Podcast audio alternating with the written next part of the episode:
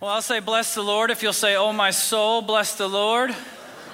Bless his holy name. Good evening, Kairos. I'm Chris. I'm the pastor here. Um, if it happens to be your first time with us, welcome.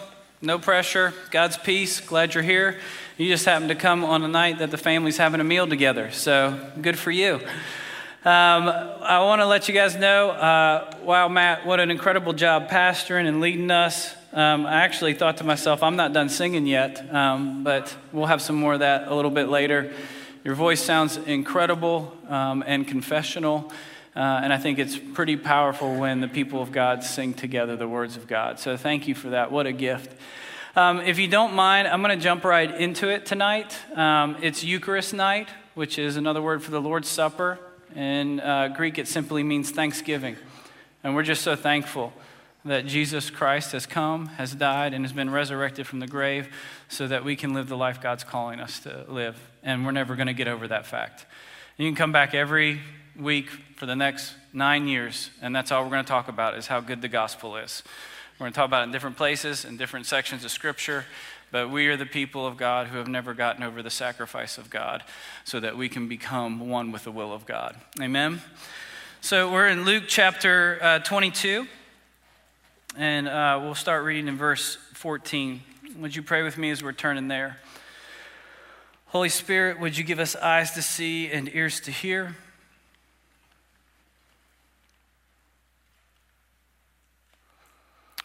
Jesus, we need you to go before us in this text and make a way.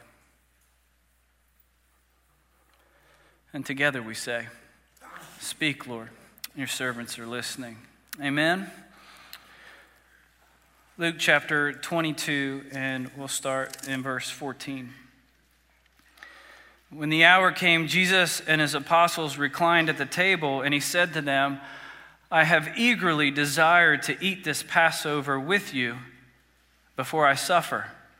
For I tell you, I will not eat it again until it finds fulfillment in the kingdom of God. After taking the cup, he gave thanks and said, Take this and divide it among you. For I tell you, I will not drink again of the fruit of the vine until the kingdom of God comes. And he took the bread, and he gave thanks, and he broke it, and gave it to them, saying, This is my body, given for you.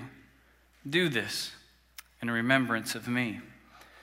In the same way, after the supper, he took the cup, saying, This cup is the new covenant in my blood, which is poured out for you.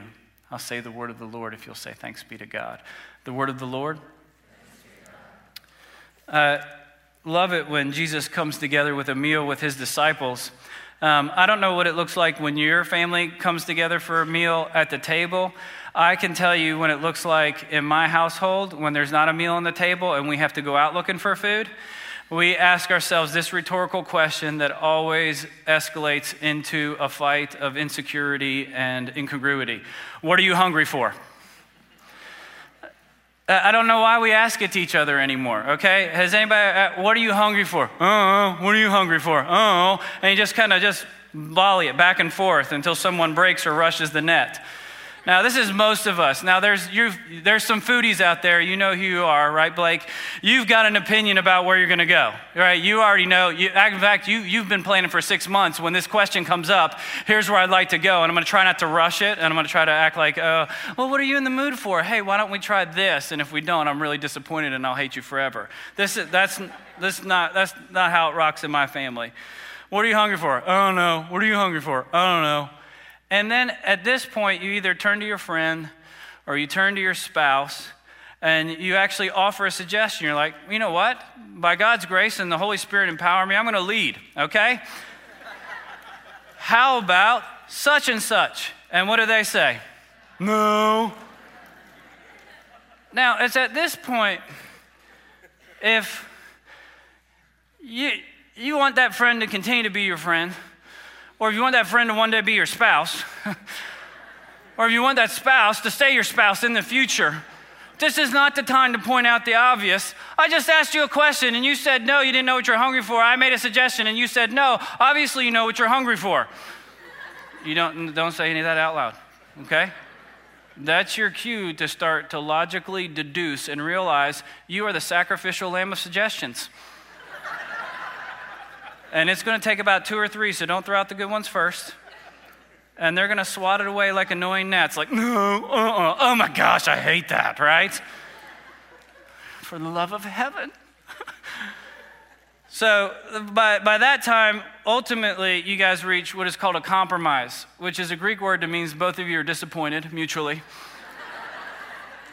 and you, you, you head off for the drive through. Unless you have multiple kids like I do with multiple personalities and opinions that they think matters, and then you just go ahead and consign yourself, we're going to multiple restaurants, so I don't have to put up with grumbling and complaining. Our parenting strategy is we negotiate with terrorists. You're welcome. I'm getting no invitations for marriage conferences. I don't know why, but maybe it's because I need to attend them. Um, I have a question for you tonight. What is your soul hungry for? I don't know. It's okay, that response does not offend me. How about I list out some options and you can tell me which ones it's not so that we can honestly come to the table tonight and be able to name what it is that we're hungry for. So, we're in the middle of a series called Fault Lines. We're walking through the season of Lent and the temptations of Jesus, we're journeying with Jesus into the wilderness to discover the deepest longings in our soul that are so easily sabotaged by sin and temptation. And we're waiting upon the Lord and asking Him to fulfill us with good things. And so, as we've walked through this series, we took a look at the three temptations of Jesus, right? He's first tempted with his appetite. Take these stones and turn them into bread. And then he's tempted with ambition. Hey, you can have all the kingdoms of this world, you just don't need to go to the cross. And then he's tempted with approval, which is hey, throw yourself down from the temple and the angels will rescue you, and then everybody will know you're truly the Son of God, and you don't have to risk rejection um, and all this hard work with discipleship and hanging out with people you really don't want to hang out with. Appetite, ambition, and approval. What are you hungry for tonight? Now, chances are, in a family this size, you're hungry for different things, and that's okay. You can bring it to the table.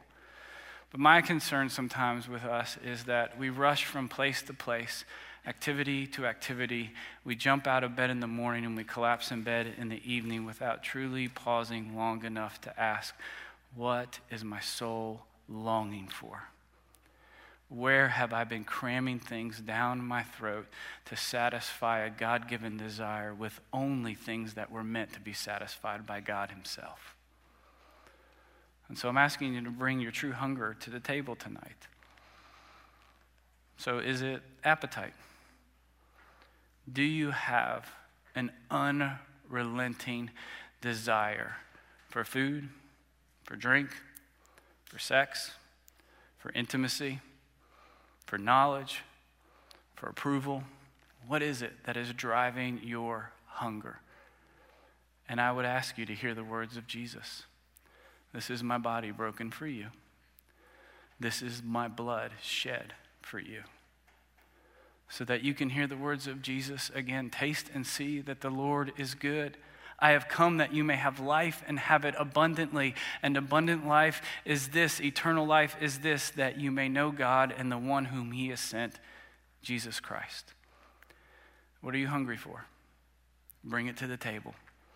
Is it ambition? Do you have this consistent, unrelenting drive to accomplish, to prove, to perform, to be perfect in everything, in every way? So much so that the sacrifice of Jesus is almost unnecessary or marginal. And I would ask you to hear the words of the Lord again tonight. This is my body broken for you. This is my blood shed for you for the forgiveness of sins and for many. And I would ask you to hear his words that say, if you want to be the greatest in the kingdom of God, learn how to serve and sacrifice. Learn how to put others first. And listen to Jesus say, Hey, greater things than this are you going to do by the power of my Spirit, finding fulfillment in God's plans and purposes for your life. Is it approval? Is, this, is there this unbearable hunger in your soul to be loved, valued, appreciated, and applauded by people, knowing that it's never going to be enough unless it comes from Jesus? I'd ask you to hear the words of our Lord again. This is my body broken for you. This is my blood of my new covenant shed for you for the forgiveness of sins. What are you hungry for tonight? Bring it to the table. Now, I find it interesting if you keep reading in Luke 22, as I was reading this um, last week, something just jumped out at the page at me. The disciples get done having their Passover meal, and they're walking with Jesus, and he's kind of being real straightforward about what's about to happen. And, you know, they start squabbling about who's going to be the greatest in the kingdom of God, which is just classic. And then he goes up to pray and says to him, Pray that you don't fall into temptation. And he retreats a little bit further to pray and asking the Lord, If there's any other way, would you let this cup pass? And he comes back to look for the support of his closest friends on earth, and he finds them asleep. And it says this the disciples were asleep, and Luke adds this detail because they were exhausted with sorrow.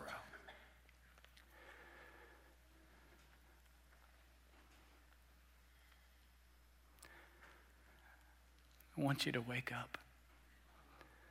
I don't want you to sleepwalk through some religious ritual. And I know some of you are exhausted with sorrow. Because at the core of this, a lot of us are exhausted with fear. A lot of us are exhausted with guilt. And a lot of us are exhausted with shame. And the temptation in the next couple minutes is going to be to let these things keep you from feasting on the glory and goodness and grace of Jesus Christ. Don't sleepwalk through this. Can you understand the supernatural mystery that is available to us, the surprising grace and the steadfast of our love of our Lord who wants to give us strength and sustain us? If you're exhausted with fear that you're never going to get what you want, if you're exhausted with guilt that you're never ever going to be good enough, and if you're exhausted with shame that who you are is just not lovable, I'd ask you tonight to bring it to the table, to fight through that temptation, and to ask the Lord to fill you and to satisfy you with His love as you wait on the Lord for Him to provide for you in amazing ways. Wherever you're at here tonight, hear the words of the Lord again. This is my body broken for you. This is the blood of my new covenant, shed for you for the forgiveness of sins. Amen.